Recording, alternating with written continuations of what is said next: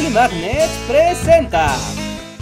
Aprovechando que hace unos días un barco encalló en el canal de Suez, en Bully Magnets decidimos hacer este video titulado Datos curiosos acerca del canal de Suez que puedes usar en tu siguiente fiesta por Zoom para ser el alma de la reunión. ¿Sabían que la Estatua de la Libertad originalmente iba a estar colocada en la entrada del canal de Suez? ¡Oh! ¡Dime más! Advertencia, estos datos serán obsoletos para cuando salga el video y debieron usarse la semana pasada porque esta ya nadie le importa el canal de Suez. Así que empecemos hablando del canal en sí. El canal de Suez es una ruta acuática que conecta al mar Mediterráneo con el mar Rojo, haciendo la ruta mucho más corta y sencilla para el comercio entre Europa y Asia. Verán, antes de la construcción del canal de Suez, si un barco quería zarpar de Inglaterra para ir hasta la India, tendría que navegar a través de todo el Océano Atlántico, rodear África y luego subir todo el Océano Índico para conseguirlo. Todo sea por la reina y nuestro té con galletitas. Pero después de su construcción, la ruta se volvió mucho más sencilla. Los británicos ahora solo tenían que entrar al Mediterráneo, atravesar el canal, luego el Mar Rojo y el Mar Arábigo, ahorrándose así 8.900 kilómetros de recorrido. Así que desde su inauguración en 1869, el canal ha cambiado la manera en la que funciona el mundo. Y si algo quedó claro en estas recientes semanas, es que su importancia sigue siendo grande hasta el día de hoy. El canal de Suez ocupa entonces un estatus icónico, dada su importancia para el mundo del comercio, y por lo mismo también ha tenido una historia complicada. Así que hablando de zonas en continuo conflicto, lo mejor como siempre es empezar hablando del ¡Contexto histórico! Y vaya que tenemos que irnos atrás en el tiempo si es que queremos hablar de esta zona del planeta, que divide también a Asia de África y que está ligada directamente con la historia de Egipto. ¿Qué tan atrás? Bueno, unos casi 4.000 años. Ya que fue durante el reinado del faraón Senusret III en el año de 1887 a.C. que se llevó a cabo la primera ruta acuática hecha por el hombre, que comunicaba no al Mediterráneo con el Mar Rojo, sino un brazo del Nilo con este último lo cual no deja de ser sumamente impresionante. El canal de Senusret III fue abandonado con el paso del tiempo, pero desde entonces los egipcios volvieron a la construcción del canal una y otra vez. El faraón Nesao II en el año 610 a.C. construyó un tramo del canal que conectaba un brazo del Nilo con la parte norte del Gran Lago Amargo, el cual está medio camino entre el mar Mediterráneo y el mar Rojo. El costo de esta obra monumental fue de 100.000 vidas. 100.000. Esto según Herodoto, así que si sienten que exagero es culpa de Herodoto. No exagero, 100.000 vidas, les digo.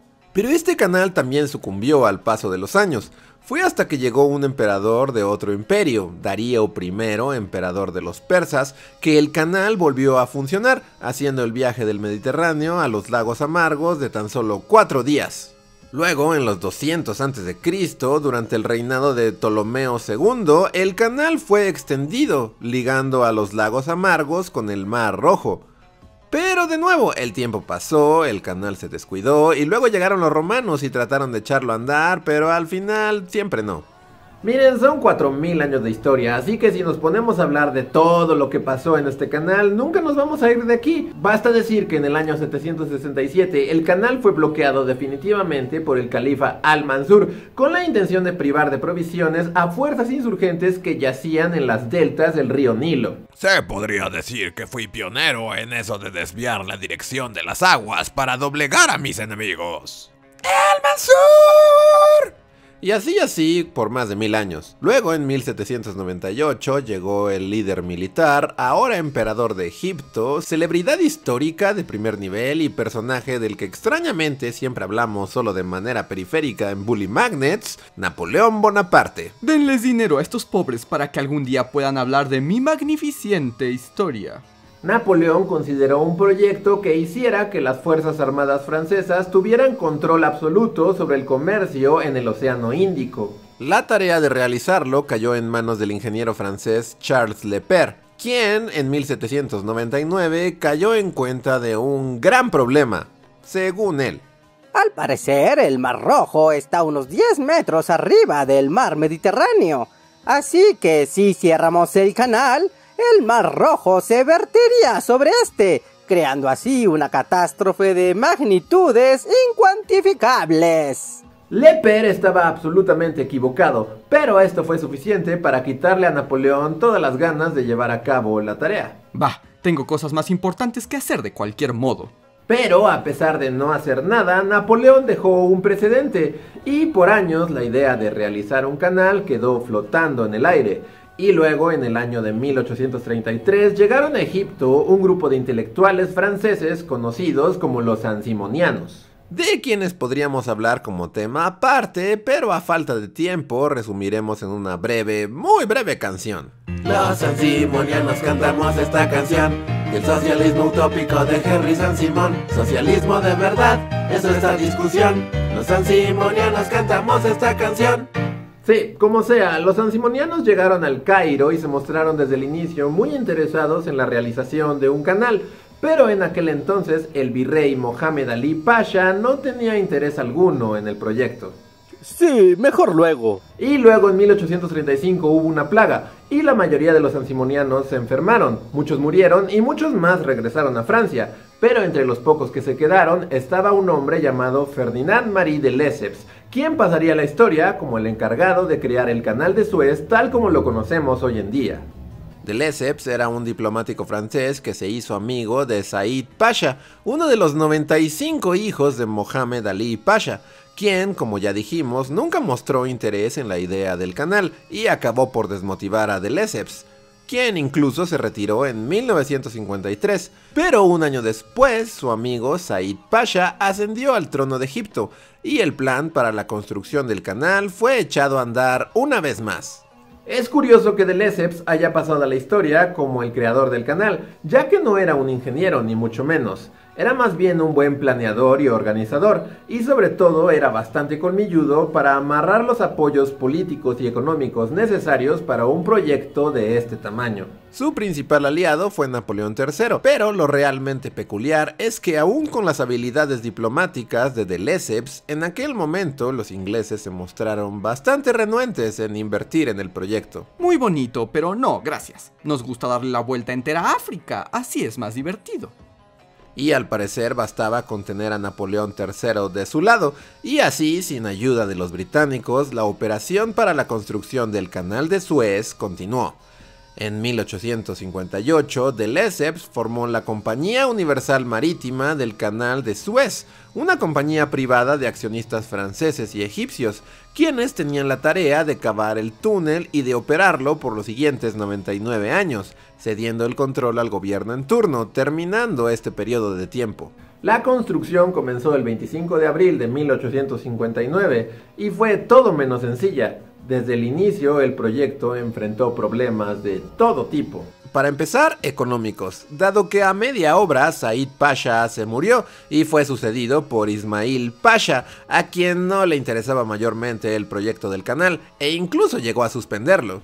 Me lleva. Y nuevamente Napoleón III vino al rescate de De Lesseps, formando una comisión internacional que de nuevo inyectaba suficiente dinero para echar el proyecto a andar nuevamente.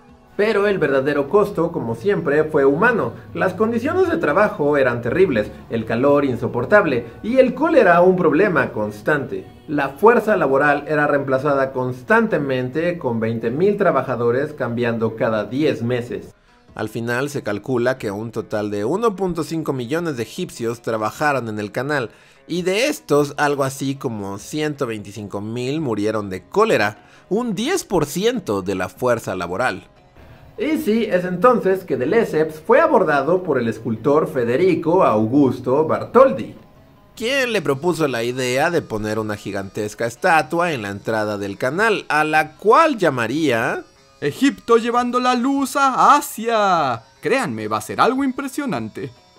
Sí, bueno, no, no, gracias. Pero ni siquiera la ha visto. Es muy bonita. Mire, han sido 10 años. Estoy cansado y no quiero. Pero gracias. Suerte con su monita. Fela, la representación de la mujer trabajadora de Egipto. Sí, sí, sí, qué padre. Ya váyase. Y como ya todos sabemos, Bartoldi acabó vendiéndole la idea a los gringos y hoy en día la conocemos como la Estatua de la Libertad. El caso es que el canal abrió sus eclusas al mundo el 17 de noviembre de 1869. En una ceremonia de lo más VIP con la emperatriz Eugenia de Francia, Franz Joseph de Austria-Hungría, los príncipes de Prusia, de Holanda y de Gales. Vaya, vaya, ya que está hecho, puedo ver un gran provecho que nosotros los británicos podemos sacarle al canalito este. Y así fue. Durante los siguientes 80 años, el canal de Suez se convirtió en la vía que daba vida al imperio británico y a los franceses, y por lo mismo una vía que debía ser protegida a cualquier costo. Por esta razón, en 1882, Egipto se convirtió en un protectorado británico.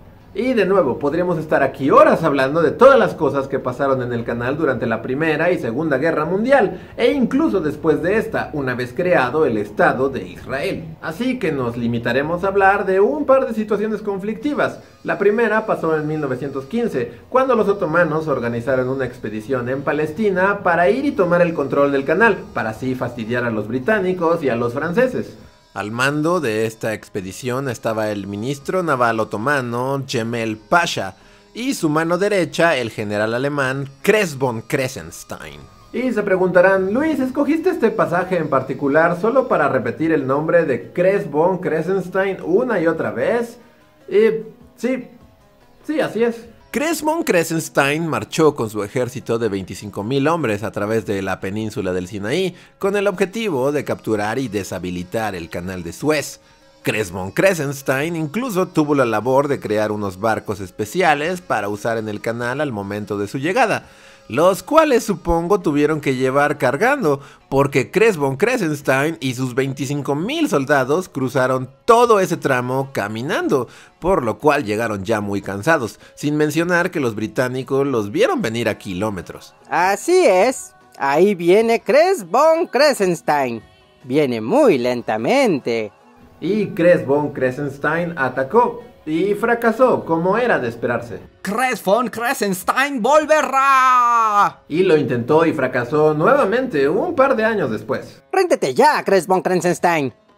Y hasta aquí con Cresbon Kressenstein. La siguiente crisis que ocurrió en el canal fue cosa seria, y para ser honestos iba a ser el tema central de este video, pero ya saben, uno se pone a investigar y salen un montón de cosas interesantes acerca del canal de Suez, y hay por ahí un sujeto llamado Cresbon Kressenstein, y lo siguiente que uno sabe es que el contexto histórico acabó abarcando la duración de todo el video. Así que hablaremos de la crisis del canal de Suez, un suceso que casi detona la Tercera Guerra Mundial en 1900 1956 en nuestro siguiente video. Prometo que estará lleno de intriga política, muchas bombas, conflictos entre Oriente y Occidente en el pico de la Guerra Fría y sobre todo diversión por montones. Así que ese fue nuestro video acerca de la historia del canal de Suez. Espero les haya gustado y si fue así no olviden compartir, comentar todas esas cosas. También saben que pueden apoyarnos en Patreon con tan solo un dólar. Se aseguran de que el proyecto siga creciendo y podamos hacer videos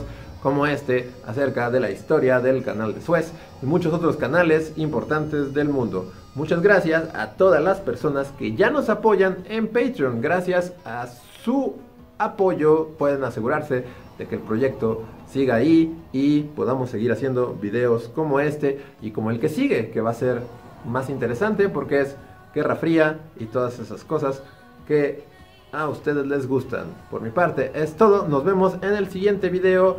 Guerra Fría, conflictos entre Oriente, Occidente, todas esas cosas. Soy Luis y nos vemos hasta la próxima. Gracias por ver este video. Bye.